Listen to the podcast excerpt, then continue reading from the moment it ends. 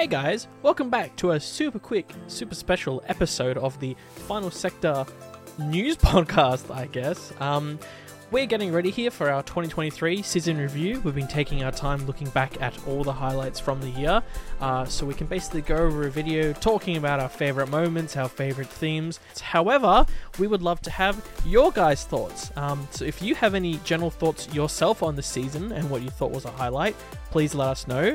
But also, if you have any questions for us, if you want to know anything from our perspective, our opinion, please let us know. We would love to know, um, and we're happy to go into detail and um, really talk about this season. If you're on YouTube, then let us know in the comments. Uh, if you have access to Twitter or X, then add us at Final Sector Y T. If you're on Spotify or any other uh, podcast provider platform that has the ability to add a note, a comment, even a review, then hey, let us know there. We'll have a look around, and then in a few weeks' time, we'll review our recap, and hopefully you'll be featured in it.